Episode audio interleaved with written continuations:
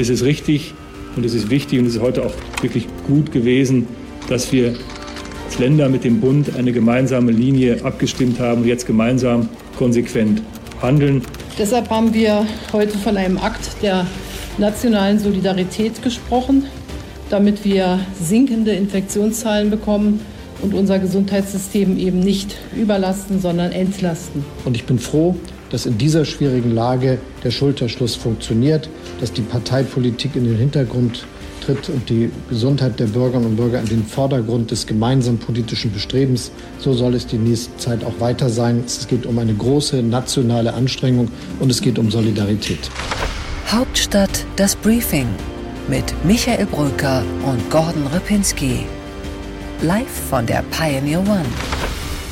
Herzlich willkommen zum Hauptstadt-Podcast an diesem düsteren Freitag, der 3. Dezember. Denn Angela Merkel geht, aber Corona bleibt. Ja, so ist es. Corona ist noch da, aber wenn wir es mal positiv betrachten wollen, äh, dann gibt es eine ganz gute Chance, dass sich die Kurve jetzt ein bisschen nach unten dreht. Jedenfalls gibt es ein paar Indikatoren, die dafür sprechen, aber da tauchen wir gleich noch ein. Ich freue mich auch, dass Sie alle dabei sind.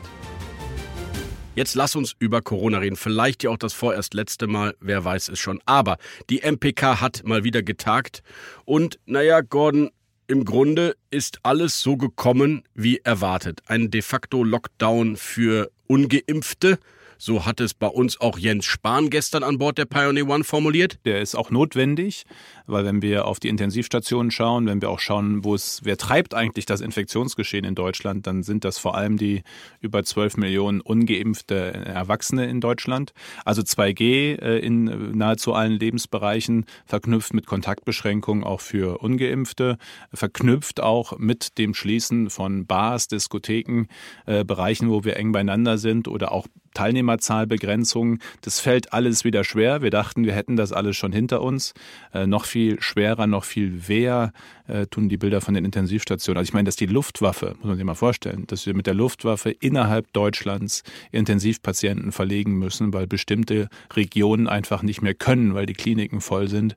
Das ist schon eine ziemlich dramatische Situation. Damit hat sich die Ampel mit äh, dem Kurs der Vernunft durchgesetzt, äh, mit Jens Spahn noch auf ihrer Seite und äh, die Union in die Schranken verwiesen, die nachdem sie zwei Jahre lang die Corona-Politik führend machen konnten, jetzt auf einmal in der Opposition auf die Idee gekommen sind, dass alles zugemacht werden muss. Zum Glück hat sich die Union mit diesem Oppositionskurs nicht durchgesetzt. Zum Glück hat der maßvolle Kurs der Ampel gesiegt und das bedeutet, dass jetzt eben nicht die Kultureinrichtungen zugemacht gemacht werden, sondern dass stattdessen die Kultureinrichtungen und auch die Einzelhandelsgeschäfte nur noch für Geimpfte geöffnet sind. Das tut mir leid, liebe Nicht-Geimpfte, ihr könnt das jetzt nicht mehr machen, aber ihr seid eben ein Risiko in dieser Pandemie. Neun von zehn Infektionen kommen durch Ungeimpfte und deswegen ist es gut, dass genau das jetzt entschieden wurde. Der erste FC Köln kann sich freuen, dass er gerade noch das Derby mit 50.000 Zuschauern äh, feiern durfte, weil jetzt sind nur noch 15.000 zugelassen. Also insofern, es gibt Kontaktbeschränkungen, aber du hast recht, es ist vor allem eigentlich eine harte Beschlusslage für Ungeimpfte und die, und die richtig harten Forderungen, die ausnahmsweise jetzt von der Union gekommen sind, die kommen nicht. Markus Södert ist offenbar in der Ampel nicht angekommen. Ja, aber die zentrale Frage ist ja, Gordon, nicht wer hatte Recht, sondern reicht's? Ja, da müssen wir einfach auf die Indikatoren schauen, die entscheidend sind. Und äh, eine dieser Zahlen ist das Wachstum im Vergleich zur Vorwoche. Und da sehen wir jetzt eben seit drei Tagen zum Beispiel, dass die Inzidenzen natürlich sehr, sehr hoch sind, auch zu hoch sind, aber dass sie zumindest im Vergleich zur Vorwoche leicht runtergehen. Das ist sehr gut. Wir haben außerdem fast eine Million Impfungen pro Tag, sehr, sehr viele Boosterimpfungen, aber eben fast eine Million pro Tag. Die 25, 30 Millionen, die wir uns als Ziel gesetzt haben bis Ende des Jahres, können erreicht werden. Also ich glaube, es gibt eine ganz gute Chance, äh, dass wir auf diesem sehr, sehr hohen Plateau, auf dem wir uns jetzt befinden, wieder nach unten gucken können und die Infektionszahlen auch wieder weniger werden. Der R-Wert sinkt auch erstmals leicht und er muss laut Christian Drosten bei 0,7 sein, hat er gesagt. Er ist jetzt schon knapp unter 1. Ich hoffe, dass es so bleibt. Vielleicht schaffen wir es ja dann wirklich ohne Ausgangssperren und komplett Lockdown doch noch irgendwie wieder ins Frühjahr zu kommen. Ich bin gespannt, was allerdings für mich immer noch ein bisschen zu vollmundig ist, ist das Versprechen jetzt im MPK-Papier 30 Millionen Impfungen bis Weihnachten. Das halte ich für ausgeschlossen. Wir hatten jetzt am Peak mal eine Million am Tag. Selbst das würde ja nicht mehr reichen. Wie soll das eigentlich funktionieren? Naja, das hat die Ampel ja versucht zu beantworten in diesem Papier, indem eben der Kreis derjenigen, die impfen können, ausgeweitet wird. Also es sollen eben nicht mehr nur Ärzte tun können, sondern zum Beispiel auch Apotheker. Das ist richtig und ich glaube, die eine Million muss gar kein Peak jetzt unbedingt nur gewesen sein. Das können wir jetzt pro Tag schaffen. Und ehrlich gesagt, wenn es am Ende 25 Millionen sind, dann ist es auch okay. Wir werden da durchkommen. Ich bin davon überzeugt. 90 Prozent brauchen wir jedenfalls, die doppelt oder dreifach geimpft sind. Das ist die neue Herdenimmunität, habe ich gelernt bei den Virologen. Insofern ähm, ist der, die Impfkampagne aus meiner Sicht jetzt auch das A und O. Ich frage mich, warum man nicht längst auf die Idee gekommen ist, dass auch Zahnärzte, die täglich Spritzen geben, oder auch Apotheker, die teilweise äh, dazu ja auch äh, fachlich in der Lage sind, warum die nicht einfach einbezogen werden. Ich glaube, das große Problem in dieser Corona-Pandemie ist auch, der eine gönnt dem anderen nicht irgendeine Art Teil der Lösung zu sein. Die Ärzte schimpfen plötzlich auf die Impfzentren oder auf die Zahnärzte unterirdisch und äh, ich bin gespannt, ob das klappt. Hätte längst alles passieren müssen. Jedenfalls bin ich froh über den echten, gelebten Föderalismus, den wir hier in der Corona-Pandemie jetzt äh, nach dem Ende der epidemischen Notlage haben. Äh, das bedeutet de facto, dass die Länder wirklich alles entscheiden können und das ist auch das, was die MPK jetzt noch einmal unterstrichen hat, dass es eben keine Bundesregelung gibt oder nur einen ganz, ganz weiten Rahmen. Aber zum Beispiel Markus Söder, wenn er immer rumquietscht, dass er gerne schärfere Maßnahmen hätte, dann kann ich ihm nur sagen, er kann es ja machen. Er hat es ja auf den letzten Metern auch geschafft, dass immerhin sein Kabinett mal durchgeimpft ist. Auch das war ja in Bayern etwas schwieriger als in anderen Bundesländern. Aber tatsächlich gibt es natürlich die von Henrik Wüst, einem CDU-Mann, längst geforderten bundesweit einheitlichen Mindeststandards. Sie stehen jetzt drin im Papier. Das heißt, ja, die Länder dürfen, aber in Wahrheit haben sie sich auch verpflichtet, bestimmte Dinge überall zu machen. Und wörtlich, ich zitiere, damit verschärfen auch viele Länder und Regionen mit aktuell niedrigen Inzidenzen ihre Regeln, um die Welle abzumildern. Also eine Einheitlichkeit ist eben auch in einem föderalen Staat zwingend erforderlich, damit die Menschen verstehen, dass die Lage ernst ist. Das ist zwar keine epidemische Lage mehr, aber immerhin formuliert haben sie es dann doch.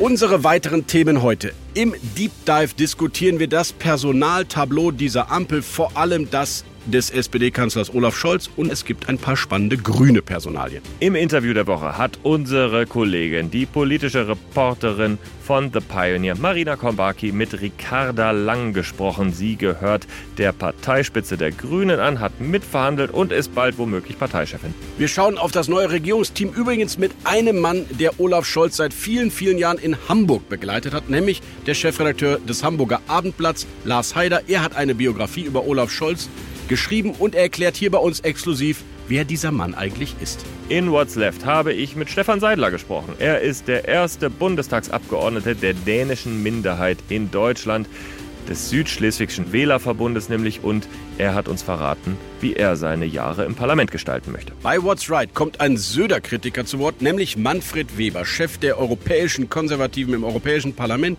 immer schon ein dezenter Kritiker des Mannes in der bayerischen Staatskanzlei gewesen und Marina Kombaki hat mit ihm kurz und knackig über Söder gesprochen. Und in unserer wunderbaren kleinen und letzten Rubrik Einsatz zu habe ich mit einem Kollegen gesprochen, dessen Nachrichten ich jeden Morgen lese. Olaf Gersemann, nämlich Wirtschaftschef der Welt und einer der großen Pandemieerklärer der Nation. Deep Dive. Gordon, deine SPD hat ein paar Personalien festgezurrt. Darüber wollen wir jetzt im Deep Dive reden, denn es wird ja auch allmählich Zeit, dass auch Olaf Scholz uns mal sagt, wer eigentlich dieses Land aus seiner Partei heraus führen soll. Ja, absolut. Diese Personalien sind tatsächlich offen und die SPD ist ein bisschen ins Hintertreffen geraten. Die Grünen und die FDP haben schon benannt. Scholz lässt sich Zeit. Er macht eins nach dem anderen. Also erstmal Wahlkampf, dann Koalitionsverhandlungen, dann werden die Ressorts verteilt und dann ist es soweit, dass er sich mal Gedanken macht um die Namen. Er wird sich vorher schon Gedanken gemacht haben, aber er will eben die neuen Dynamiken auch einbeziehen. Und eine dieser neuen Dynamiken ist ja, dass der Druck zum Beispiel in den letzten Tagen gestiegen ist, dass so einer wie Karl Lauterbach dann eventuell doch Gesundheitsminister werden müsste, weil eben die Zahlen so hoch sind. Wir haben es gerade besprochen. Ich fand's gut. Du hast gerade schon gesprochen, wie Olaf Scholz macht das nochmal. Ich habe langsam gesprochen gerade. Ich habe ja, also Olaf Scholz, das wäre doch, wir treffen unsere Entscheidung wenn die Zeit soweit ist. Die Entscheidung wird gut sein. Ich glaube an unser Land. Alles wird gut. Olaf Scholz hat eine Entscheidung getroffen, die auch nicht ganz unwichtig ist für die Regierung, nämlich wer eigentlich außerhalb der Regierung in der SPD die ja was eigentlich die Regierung antreiben darf, kritisieren darf oder den Rücken frei halten soll, der neue Generalsekretär? Tja, der neue Generalsekretär, der muss vor allem darauf achten, dass die SPD nicht wieder zu einer Regierungsmaschine wird oder sich selbst und ihre äh, programmatische Kreativität verliert. Äh, so wurde es ja unter Gerhard Schröder dann äh, empfunden von der Partei. Und ähm, ja, so diese Eigenständigkeit, dieses nach vorne denken, äh, das muss der Generalsekretär zusammen mit den dann beiden Parteivorsitzenden Saskia Esken und Lars Klingbeil äh, liefern. Und die Entscheidung ist gefallen. Es soll Kevin Kühnert werden. Das Gerücht lag seit vielen Wochen in der Luft. Es ist auch nicht allzu absurd. Kevin Kühnert hat ja äh, Saskia Eskens Kandidatur für die Parteispitze damals unterstützt, zusammen mit Norbert Walter Borjans. Aber Kühnert war eben auch im Rennen damals für eine Kandidatur in einem Team mit Lars Klingbeil, wenn der angetreten wäre. Lars Klingbeil und Kühnert kennen sich gut, also insofern äh, auch das eine ziemlich logische Personalie und ja, jetzt wird das passieren. Ich bin trotzdem noch mal gespannt. Er hat ja jetzt beim Juso-Bundeskongress quasi als Gast noch mal geredet, ein bisschen gestichelt gegen Olaf Scholz. Kühnert als ein Generalsekretär einer Regierungspartei, der die ja im Grunde die Kompromisse der Regierung verkaufen muss oder darf er die SPD programmatisch weiterentwickeln? Was ist wohl sein Auftrag? Ich glaube beides. Ich glaube, er muss die Gegenwart verkaufen und die Zukunft erdenken.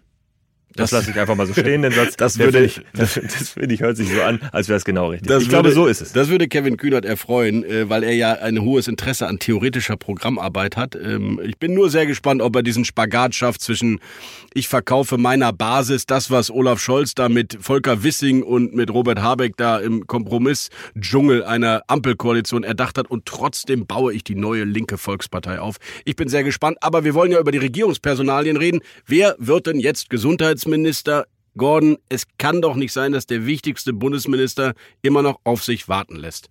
Tja, sie lassen ja alle noch auf sich warten. Insofern äh, ist das gar kein Alleinstellungsmerkmal. Also ein paar Namen, die besonders in dieser Woche durch Berlin geisterten, die im engeren Kreis auf der Shortlist, könnte man sagen, waren. Andrea Nahles ist ein Name, der wieder aufgekommen ist. Äh, nicht nur, weil sie Vertraute von Olaf Scholz ist und immer gewesen ist, auch weil sie sich im Bereich Gesundheit tatsächlich sehr gut auskennt. Sie hat zum Beispiel mit Karl Lauterbach damals die Bürgerversicherung für die SPD erarbeitet. Äh, aber auch, weil sie eben eine Frau aus aus Rheinland-Pfalz ist. Auch das noch. Das heißt, das sind vier sehr starke Gründe, warum sie eigentlich als Gesundheitsministerin in Frage käme.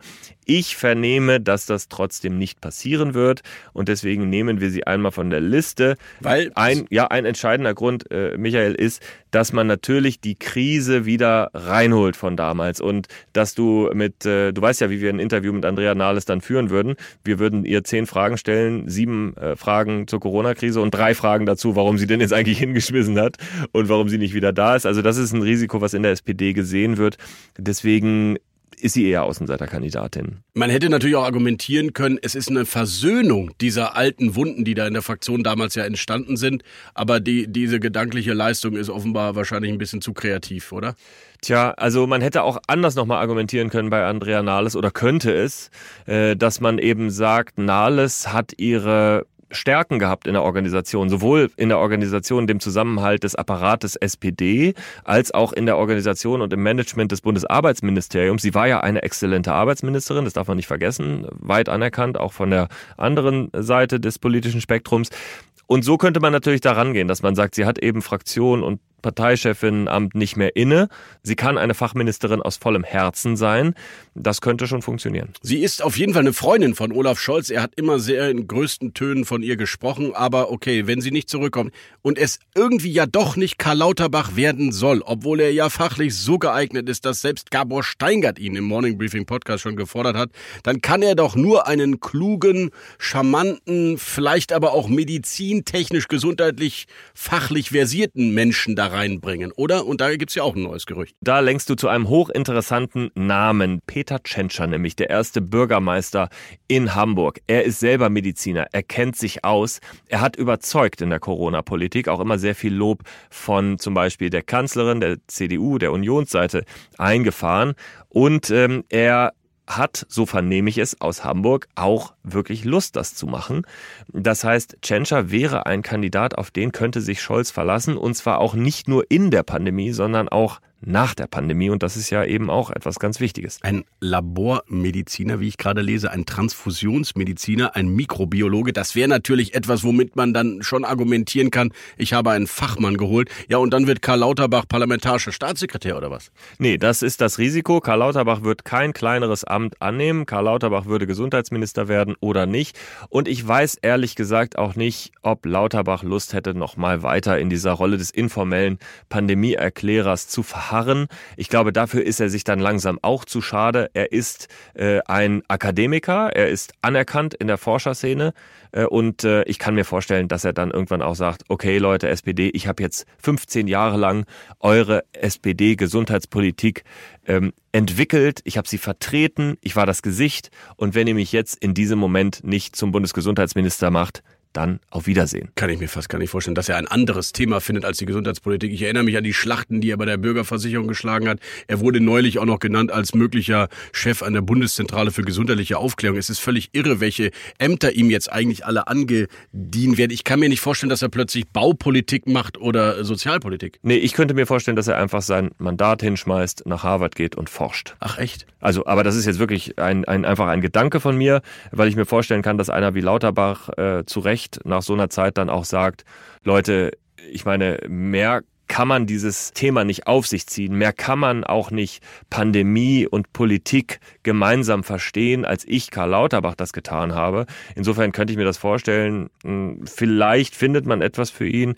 Ich denke mir manchmal, warum nicht Nachfolger von Lothar Wieler. Habe ich gerade auch gedacht, RKI-Chef. Natürlich, RKI-Chef wäre spannend. Weil eigentlich ist er ja ein Pandemie-Experte und es gibt ja viele auch bei, bei den Gelben, die Angst vor einem Gesundheitsminister Lauterbach haben, wenn es dann mal zu den anderen Reformen geht.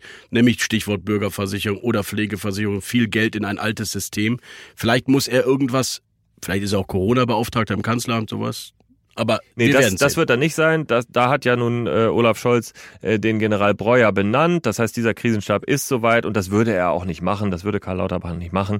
Er hat da äh, keine Lust drauf. Er sieht sich in diesem Thema jetzt als Nummer eins und wenn Peter Tschentscher kommt, dann ist er das nicht mehr. Er war ja auch immer ein bisschen der Gegenspieler zu sparen. Das funktioniert in der eigenen Regierungszeit nicht mehr. Also ich glaube ganz oder gar nicht. Ich lerne von dieser Woche jedenfalls, dass Olaf Scholz zwei große Risiken eingegangen ist. Einerseits hat er die Länder hingehalten, mit seiner Taktik bei der MPK möglichst spät und dann nur gering zu verschärfen, was an Maßnahmen da kommen könnte. Und ich finde, das Thema Lauterbach könnte ein echter Stolperstart sein, wenn er ihn nicht nominiert und dann plötzlich die gesamte Medienmeute äh, Karl Lauterbach Interviews macht, warum ich es nicht geworden bin, dann ist Olaf Scholz, der stets gemeinsam, das Wort gemeinsam in all seinen Pressekonferenzen nutzt, erstmal mit einem Stolperstart in diese Ampel gegangen. Ich weiß nicht, äh, ob er dieses Risiko eingehen sollte. Genau, um diesen Stolperstart zu verhindern, braucht er natürlich einen starken Namen, äh, der das dann machen kann. Deswegen ist Peter Tschentscher ein sehr guter Kandidat. Auch ein Hubertus Heil äh, wäre wäre jemand, äh, mit dem man das vielleicht erreichen könnte, aber Tschentscher scheint nochmal logischer. Aber das würde wirklich Konsequenzen haben. Wenn Scholz Tschentscher benennt, ist ein Männerplatz weg und dann gibt es noch genau einen Platz zu vergeben. Und dafür gibt es dann mindestens drei Anwärter und somit mindestens zwei Verlierer. Gehen wir die ganz kurz durch. Hubertus Heil, der Arbeitsminister, gilt als gesetzt. Und wenn er das wäre, würde das bedeuten, dass für Rolf Mützenich der Weg ins Kabinett versperrt wäre und auch für Carsten Schneider, der nominiert wurde von allen Ostverbänden, wäre der Weg ins Kabinett auf den Ministerposten versperrt. Es gibt keinen Weg mehr. Parität ist nicht verhandelbar. Das heißt, einem Carsten Schneider würde man dann maximal noch den Staatsminister im Kanzleramt anbieten können. Ja, und das will er nicht haben, das ist ihm zu klein. Er versteht sich ja auch als PGF, als jemand, der natürlich Bundesminister werden muss oder eben gar nichts. Also ich äh, finde das nochmal ganz spannend. Aber Gordon, lass uns mal mit einem kurz sprechen, der Olaf Scholz zumindest noch länger beobachtet hat, nämlich aus der direkten Nähe als wir beide, nämlich Lars Haider. Der ist Chefredakteur des Hamburger Abendblatts und legt gerade jetzt in diesen Tagen ein Porträtbuch über Olaf Scholz vor. Man könnte den Titel nennen Der Besserwisser, weil das kommt immer wieder vor in diesem Buch, aber er hat ihn der der Weg zur Macht genannt. Wir haben Lars Heider mal kurz in Hamburg angerufen und haben ihn gefragt, was ist eigentlich der Kern von Olaf Scholz? Ich glaube, der Kern von Olaf Scholz ist es, ein Typ ist, der durch nichts, durch wirklich nichts aus der Ruhe zu bringen ist, der keine Hobbys braucht, um runterzukommen, weil er gar nicht hochkommt. Und das ist natürlich etwas, was so in Krisenzeiten Gold wert ist. Das ist das eine. Man muss auch wissen, dass Olaf Scholz ein sehr schüchterner Mensch ist. Also sehr schüchtern, sehr zurückhaltend einerseits. Also keiner, der eigentlich jetzt Lust hat, im Rampenlicht zu stehen der aber andererseits in dieser Schüchternheit immer wieder bemerkt, dass er besser Politik machen kann als die meisten anderen und deshalb immer versuchen muss, diesen Ausgleich zu kriegen. Einerseits, ich bin schüchtern, ich bin keine, der nach vorne geht. Andererseits, ich kann es besser als die anderen.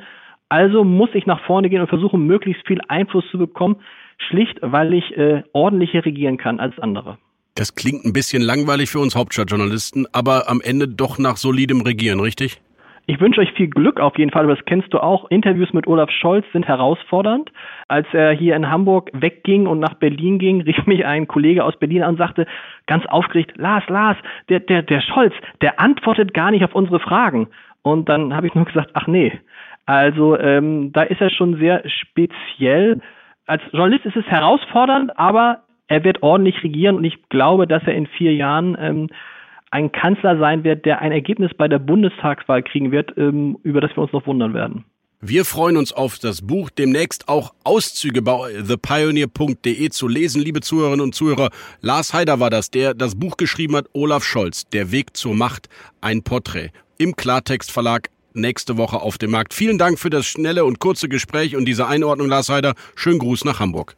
Vielen Dank.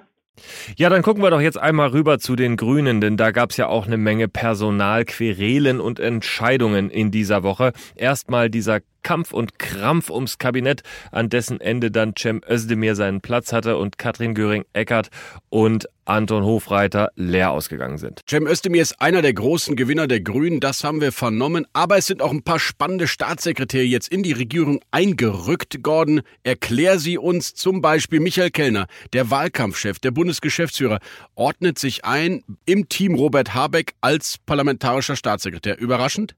Ja, in gewisser Weise überraschend, weil es natürlich ein äh, Parteimanager ist, der ja immerhin das historisch beste Ergebnis für die Grünen erzielt hat, auch wenn man natürlich am Ende nicht zufrieden war. Aber man stelle sich mal vor, Lars Klingbeil, der Generalsekretär, würde jetzt parlamentarischer Staatssekretär in irgendeinem Ministerium werden oder Volker Wissing würde Staatssekretär in irgendeinem Ministerium werden. Da würde man sich sehr, sehr wundern. Beide sind aufgestiegen in absolute Topposten und für Kellner bleibt eben nur dieser absolute Trostpreis. Ich finde auch interessant, wie man jetzt so ein bisschen die Fliehkräfte beobachten kann im Team Habeck oder im Team Baerbock. Da sind jetzt die jungen Leute, die sich vielleicht auch ein bisschen entscheiden mussten. In, zu wem gehen sie? Sind sie in Zukunft eher bei Frau Baerbock wie Tobias Lindner oder Anna Lührmann, die neuen Staatsminister, bei ihr im Auswärtigen Amt? Oder gehen sie zu Robert Habeck wie Franziska Brandner, parlamentarische Staatssekretärin, die ja eigentlich eine Außenpolitik-Expertin ist, oder? Ja, die vor allem natürlich dieses Thema Europa hätte super besetzen können als Staatsministerin im Auswärtigen Amt, aber sie findet diesen internationalen Aspekt der Klimapolitik, der Wirtschaftspolitik spannender und womöglich auch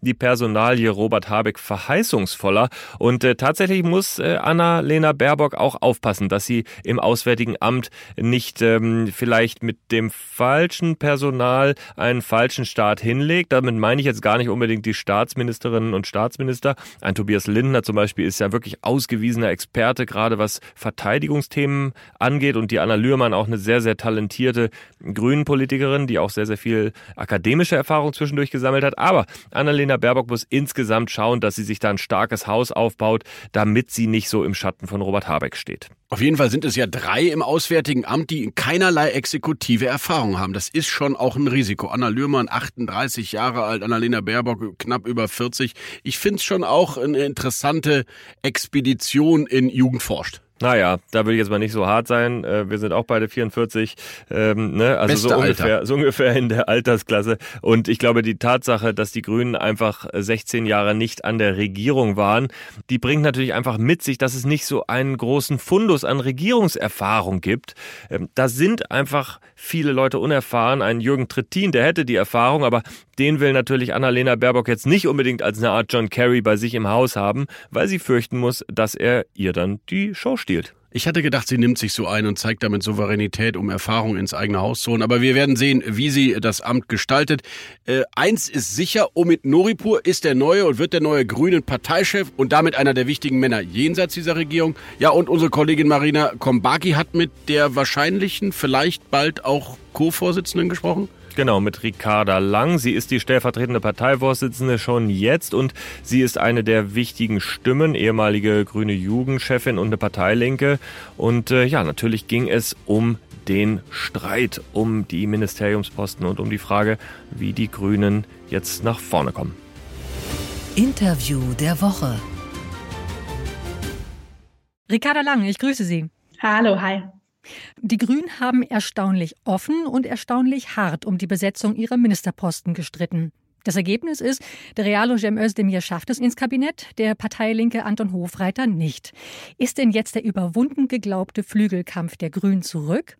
Nein. In einem Moment, wo man mehr gute Köpfe als Ministerien hat, ist das natürlich schwierig. Wir sind auch in den letzten Jahren gewachsen als Partei, sind mehr Interessen dazu gekommen, wir sind in die Breite gegangen. Da werden solche Aushandlungsprozesse immer schwierig sein, aber davon lernt man, glaube ich, auch. Und jetzt haben wir ein gutes Team. Als Mitglied des Grünen Bundesvorstands saßen Sie ja in den entscheidenden Runden. Was gab denn den Ausschlag für Cem Özdemir? Am Ende haben wir nicht nur eine Person aufgestellt, sondern ein Team. Und da kamen ganz viele Fragen zusammen. Die Frage von Bekanntheit in der Gesellschaft, die Frage von fachlicher Expertise, die Frage von, wer nimmt die Partei mit. Und natürlich hat am Ende auch die Vielfalt eine Rolle gespielt. Wir haben jetzt mit Cem Özdemir erstmalig eine Person aus einer Gastarbeiterfamilie im Kabinett sitzen. Ich sage immer, Repräsentation ist nicht alles, aber natürlich macht es einen Unterschied für unglaublich viele Menschen, diese riesige Gesellschaftsgruppe, die dieses Land mit aufgebaut hat, die unglaublich viel geleistet hat, dass sie jetzt endlich auch in diesem Kabinett repräsentiert sind. Ich glaube, das ist unglaublich viel wert für unsere moderne Einwanderungsgesellschaft. Heißt das im Zweifel für die Quote und gegen die Kompetenz? Nein, das heißt, im Zweifelfall gilt ein Mix aus all diesen Punkten. Und ich glaube, das sind Lernprozesse, die wir auch noch haben als Gesellschaft. Denn wir haben uns als Grüne einen hohen Anspruch gesetzt. Sowohl mit der Parität, mit der Vielfalt. All das muss am Ende zusammenpassen. Ich bin davon überzeugt, bei den Themen, die wir es jetzt haben, tut es das eben auch. Aber das sind natürlich auch schwierige Aushandlungsprozesse, die auch als Gesellschaft vor uns stehen. Vielleicht können wir es so ein bisschen auch noch gemeinsam stärker lernen. Aber was wurde denn eigentlich aus dem Anspruch der Grünen, raus aus der Ökonische zu kommen und sich thematisch breiter aufzustellen? Denn mit dem neuen Klima, dem Umwelt- und dem Landwirtschaftsministerium weisen ja gleich drei grüne Ressorts einen klaren Ökobezug auf. Für uns war immer klar, dass die Transformation die Aufgabe unserer Zeit ist. Und dafür braucht man natürlich auch Ministerien, die gut zusammenarbeiten. Wenn wir uns die letzten Jahre anschauen, haben wir irgendwie gesehen, wie das Umweltministerium unter Frau Schulze und das Landwirtschaft unter Frau Klöckner gegeneinander gearbeitet haben. Dieses Gegeneinander können wir uns aber nicht leisten, wenn wir nicht nur die Klimakrise als eine große Menschheitskrise, sondern auch die Biodiversitätskrise als die zweite, wenn wir dem gerecht werden wollen.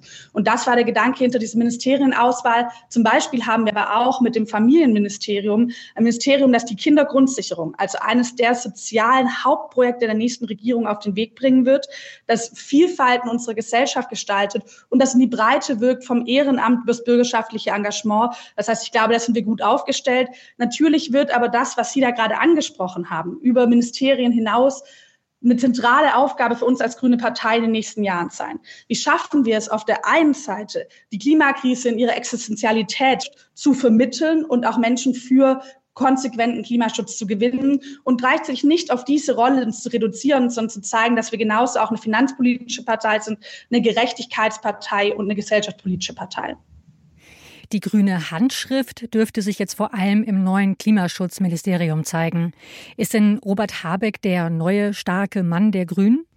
Ich denke, wir haben ein starkes Team. Ich weiß gar nicht, warum man nur eine Person haben sollte. Wir schicken fünf Personen in ein Ministerium. Und ich glaube, wir waren immer da stark, als wir als Grüne im Team gearbeitet haben. Und das ist der Anspruch, mit dem wir jetzt alle in die Regierung gehen. Und zu sagen, wir haben den Mut, den Herausforderungen unserer Zeit gerecht zu werden. Da kann man sich nicht leisten, auf eine Person zu fokussieren. Da brauchen wir alle. Da brauchen wir starke Ministerinnen, aber auch eine starke Fraktion und eine starke Partei. Mein Eindruck ist, Frau Lang, dass die Personalie Hofreiter, die Art, wie mit ihm umgegangen ist, doch einige Wunden aufgerissen hat in der Partei. Vor allem in der Partei Linken scheint es doch zu rumoren. Wird sich denn der Frust bei der Wahl des neuen Fraktionsvorstands in der kommenden Woche Bahn brechen? Ich denke, wir werden auch hier eine gute Lösung finden, die für alle funktioniert, die klar die Fraktionen mitnimmt, die aber auch hier vor allem fachliche Kompetenz in den Fokus stellt. Das heißt, ich schaue da eigentlich auf eine sortierte und gut vorbereitete Woche. Die Grünen-Fraktion ist auffallend jung und auch auffallend links. Was meinen Sie, droht den grünen Ministern da Opposition aus den eigenen Reihen? Ich glaube, wir haben eine Fraktion, die wird kein Abnickverein sein, der einfach nur sagt, ach, die Regierung macht das schon und wir schauen zu. Sondern der wird natürlich auch weiterhin inhaltlich Antriebsfunktion haben. Ich glaube übrigens, über alle Strömungen hinweg haben das alle Parlamentarierinnen gemeinsam. Und der wird auch die Arbeit der Regierung noch besser machen. Das heißt, eine eigenständige und eine selbstständige Rolle einnehmen. Und ich glaube, die vielen Jungen, auch die vielen linken Gesichter, die da drin sitzen, ne, die verstehen sich da auch in einer sehr konstruktiven Rolle. Denn an vielen Stellen ist ja nicht das, was wir als politische sozusagen sozusagen als weitgehende Lösung beschreiben würden, äh, nicht ein Selbstzweck, sondern das, was sich aus der Realität ableitet. Und die Fraktion wird sich, glaube ich, genau an dieser Realität orientieren, der Realität der Klimakrise, aber auch einem Land, in dem wir endlich sehr viele Menschen aus der Armut holen müssen, sichere Jobs schaffen und mehr Gerechtigkeit nach vorne bringen. In den vergangenen fast vier Jahren war die Grünen Partei mit Baerbock und Habeck an der Spitze das Machtzentrum der Grünen. Jetzt wechseln beide in die Regierung. Welche Rolle wird denn da künftig die Partei spielen? Mir ist es wichtig, dass die Partei nicht als eine Form von Schiedsrichter am Spielfeld ransteht und in die Pfeife haut und sagt, das war gut oder das war schlecht, sondern sie muss eine eigenständige Rolle einnehmen. Wir brauchen eigentlich ein Team aus Regierung, Fraktion, Partei, die alle ja gemeinsam zwei Ziele haben. Und zwar einmal die Ziele aus dem Koalitionsvertrag und die Projekte, die da drin stecken, umzusetzen.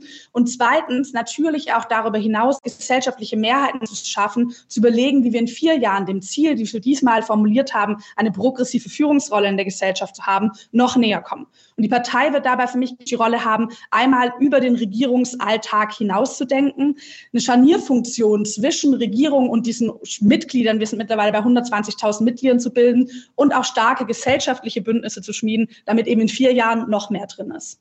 Ihr Name fällt immer wieder, wenn es um künftige Führungsfiguren geht. Frau Lang, wollen Sie Parteichefin werden? Ich habe ja gerade schon gesagt, dass wir gerade mitten im Konstituierungsprozess der Fraktion sind. Und da ist tatsächlich auch mein Fokus drauf. Danach werde ich überlegen, welche Rolle ich einnehme. Ich glaube, dass die Partei eine zentrale Rolle haben will und habe da auch einige Ideen, wie man die ausfüllen kann. Frau Lang, vielen Dank für das Gespräch. Danke Ihnen. Tschüss. Und Gordon, what's left? Wir schauen auf die linke Seite des Parlaments und auf einen einzelnen Abgeordneten, der eine Partei vertritt, die bisher noch nicht im Bundestag war. Stefan Seidler ist der erste Abgeordnete der dänischen Minderheit des Südschleswigschen Wählerverbundes. Wir kennen sie aus Schleswig-Holstein. Damals hat die Partei schon mit den Grünen und mit der SPD zusammengearbeitet. Ja, und ich wollte von Stefan Seidler wissen, wie stellt er sich eigentlich jetzt die vier Jahre im Deutschen Bundestag vor? Stefan Seidler. Herr Seidler, ich grüße Sie. Hier ist der Hauptstadt-Podcast. Gordon Repinski, wie geht's Ihnen? Moin, moin. Ja, es geht gut. Viel zu tun, viele Medien, die Interesse haben und große Entscheidungen, die getroffen werden müssen. Ob jetzt äh, Kanzlerwahl äh, am Mittwoch oder auch eben die neuen Corona-Maßnahmen, die äh, kurz bevorstehen. Was sind Ihre Ziele mit dem Südschleswigschen Wählerverbund und als erster Abgeordneter im Bundestag?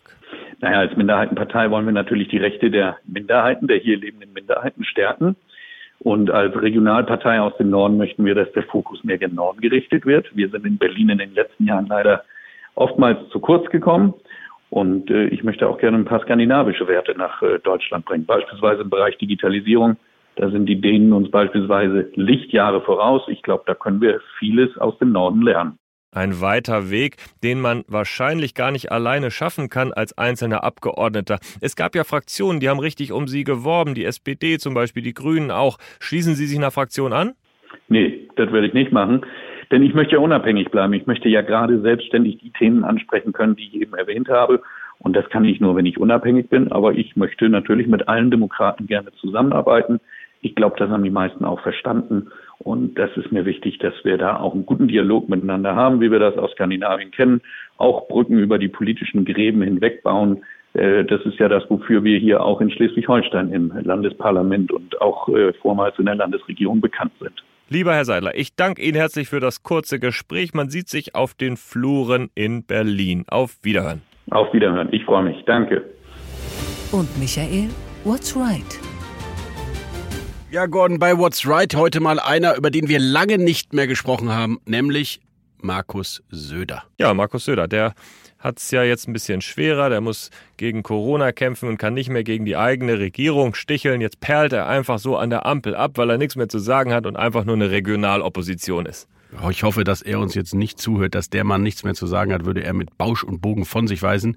In Bayern ist er natürlich immer noch unangefochtener Ministerpräsident, aber nicht ganz so unangefochten, wenn man mal reinhorcht in die CSU. Da gibt's durchaus Kritiker und mit einem haben wir hier an Bord der Pioneer One gesprochen ob nämlich ein Markus Söder seinen Kurs so weiterführen sollte, um die CSU wieder zurück zur alter Stärke zu führen oder eben nicht. Marina Kombaki hat mit Manfred Weber gesprochen, dem Chef der Konservativen im Europäischen Parlament und einem sanften Söder-Kritiker.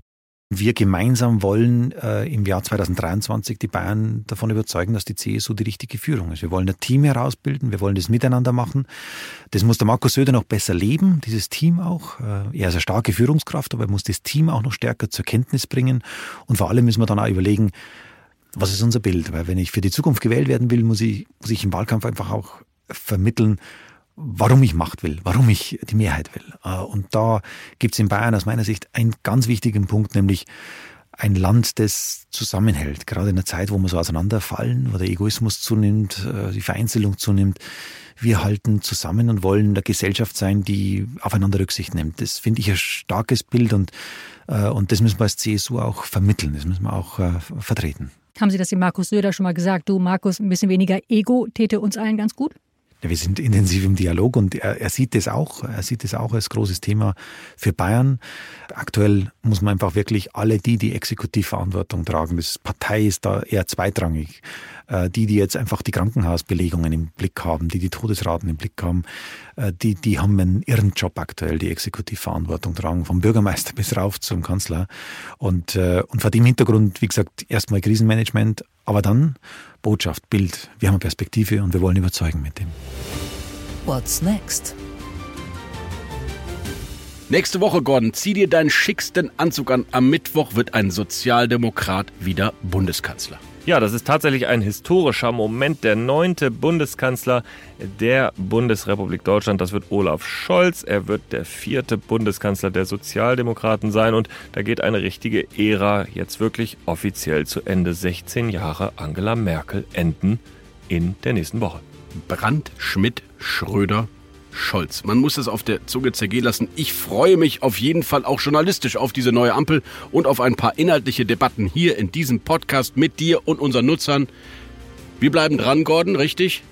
So ist es natürlich. Für uns beginnt die Arbeit natürlich jetzt richtig. Der Koalitionsvertrag, den die Ampel stolz vorgestellt hat, der muss jetzt umgesetzt werden. Und äh, das wird vor allem natürlich erstmal im nächsten Jahr passieren. Da wird man ganz viele Initiativen sehen, Gesetzesinitiativen. Ja, da will die Ampel natürlich in Vorleistung gehen. Für die SPD ist es wichtig, dass man zum Beispiel in Nordrhein-Westfalen äh, den Ruhrpott zurückholt in die Hand der Sozialdemokraten. Das wird eine spannende und wichtige Wahl. Also insofern will man da schnell auch landen. Und liebe Pioniers, Jetzt ein Versprechen können wir hier jetzt schon mal abgeben. Es stehen einige wichtige Versprechen in diesem Koalitionsvertrag und wir bei The Pioneer im Hauptstadtteam werden uns diese Versprechen ganz genau anschauen und auch, ob sie umgesetzt werden und wann und wie und warum. Alles nachzulesen natürlich auf thepioneer.de slash Hauptstadt. Ich freue mich drauf. Einsatz zu In unserem kürzesten Interview der Berliner Republik spreche ich heute mit dem Wirtschaftsressortleiter der Welt, dem, ja, wie soll man sagen, inoffiziellen Pandemieerklärer dieser Zeit. Ich freue mich sehr auf Olaf Gersemann. Hallo. Wir beginnen und ich sage einen Begriff und äh, dann antwortest du mir mit einer Assoziation dazu, mit einem Satz. Der erste Begriff lautet Novemberplateau. Novemberplateau ist das, was wir im letzten Jahr hatten, als die Inzidenzen ähm, schon ziemlich hoch waren, aber dann auf einmal nicht mehr weiter stiegen, äh, nachdem äh, der Lockdown Light in Kraft getreten war am 2. November 2020. Etwas Ähnliches deutet sich aktuell an. Lockdown ist etwas, äh, was droht, was wir auf jeden Fall äh, vermeiden sollten, äh, was wir vielleicht auch vermeiden können, wenn, äh, wie sich jetzt im Moment andeutet, die Dynamik weiter abschwächt. Aber sicher ist das noch nicht. Pandemie-Journalismus. äh, etwas, äh, von dem ich nie gedacht habe, äh, dass es das mal geben würde. Die wichtigste Kennzahl. Ähm, die Ü35-Fallzahlen. Das ist etwas, was äh, gar nicht explizit ausgegeben wird, aber wenn man sich herausrechnet aus den aktuellen Fallzahlen die Fälle über 35 Jahre, das kann man tätig machen, ist ein bisschen mühsam. Ähm, das ist deswegen wichtig, weil äh, diese Zahl äh, stark korreliert mit der Belastung der Intensivmedizin sieben Tage später. Das ist also ein sehr guter Frühindikator. Corona Berlin. Corona Berlin. Ähm, an Corona Berlin, da denke ich vor allem an die hiesigen Gesundheitsämter, die äh, mittlerweile routinemäßig am Wochenende äh, ihre Zahlen nicht mehr melden, das zwischenzeitlich ganz ein, einstellen, zum Beispiel an Weihnachten. Ähm, die offenbar einfach, äh, denen offenbar einfach egal ist, wie hoch die Dynamik gerade ist. Ähm, ja, das ist das, was ich zu Ende. Lieblingspandemie-Erklärer. Äh, unter den Virologen, muss ich sagen, habe ich auch keinen äh, Lieblingspandemie-Erklärer. Ähm, ich finde, haben alle, also es ist gut, dass wir einfach viele haben, ähm, die auch tatsächlich viele verschiedene äh, Facetten darbieten. Es gibt noch einen, sozusagen einen Wettbewerber im Journalistischen, das war der Malte Kreuzfeld, äh, hat tatsächlich zwischenzeitlich das mehr oder weniger eingestellt. Aber sonst wäre er es gewesen, vielleicht. Markus Söder. Ähm, der Mann, äh, der, glaube ich, die meisten Wendungen hinter sich hat ähm, und der ganz lange Zeit sehr gut davongekommen ist. Irgendwie hat es immer geschafft zu wirken, als sei er vor der Welle und nicht hinter der Welle, anders als zum Beispiel Armin Laschet. Viola Priesemann. Äh, mit der habe ich mich mal gestritten, als ich äh, eine kleine Serie gemacht habe äh, zum Thema Modellierer des Schreckens, wie ich sie genannt habe. Äh, mein Kernvorwurf war damals, dass in diesen Modellen, die im Frühjahr 2020 kursierten, im Grunde zu wenig explizit äh, dargelegt wurde, dass es sich tatsächlich zum Teil um Fortschreibungen äh, handelte, ganz simple, wie vom RKI, und dass zum anderen Teil äh, im Grunde keine Szenarien gemacht wurden und auch nicht richtig transparent gemacht wurde, welche Annahmen getroffen wurden. Da gab es mal einen größeren Battle auf Twitter, den ich mit ihr hatte. Lieber Olaf Gersemann, ich danke ganz herzlich. Ich danke. Das war es von Ihrem Hauptstadt-Podcast in dieser Woche. Eine interessante Woche mal wieder in Berlin geht zu Ende. Eine Woche, in der viel hinter den Kulissen gearbeitet wurde, in der viele Positionen besetzt wurden, informell oder es wurde angedacht oder es wurde überlegt in allen Parteien. Ja, und äh, jetzt äh, in der nächsten Woche werden wir mit einem fast vollständigen Personaltableau wieder uns hier in diesem Podcast zusammentreffen. Ein Personal, liebe Zuhörerinnen und Zuhörer, das bleibt gleich. Dieser Podcast wird weiterhin gestaltet von Gordon Repinski und Michael Bröker. Machen Sie es gut, auf Wiederhören. Schön war's. Und wenn Sie Lust haben, uns Feedback zu schreiben, dann tun Sie das gerne wieder an g.repinski at mediapioneer.com. Wir freuen uns über Ihre Post und über Ihre Grüße und ja, auch wir können etwas Wärme in dieser kalten Jahreszeit vertragen. Auf Wiedersehen. Alles Gute. Hauptstadt das Briefing mit Michael Bröker und Gordon Ripinski. Live von der Pioneer One.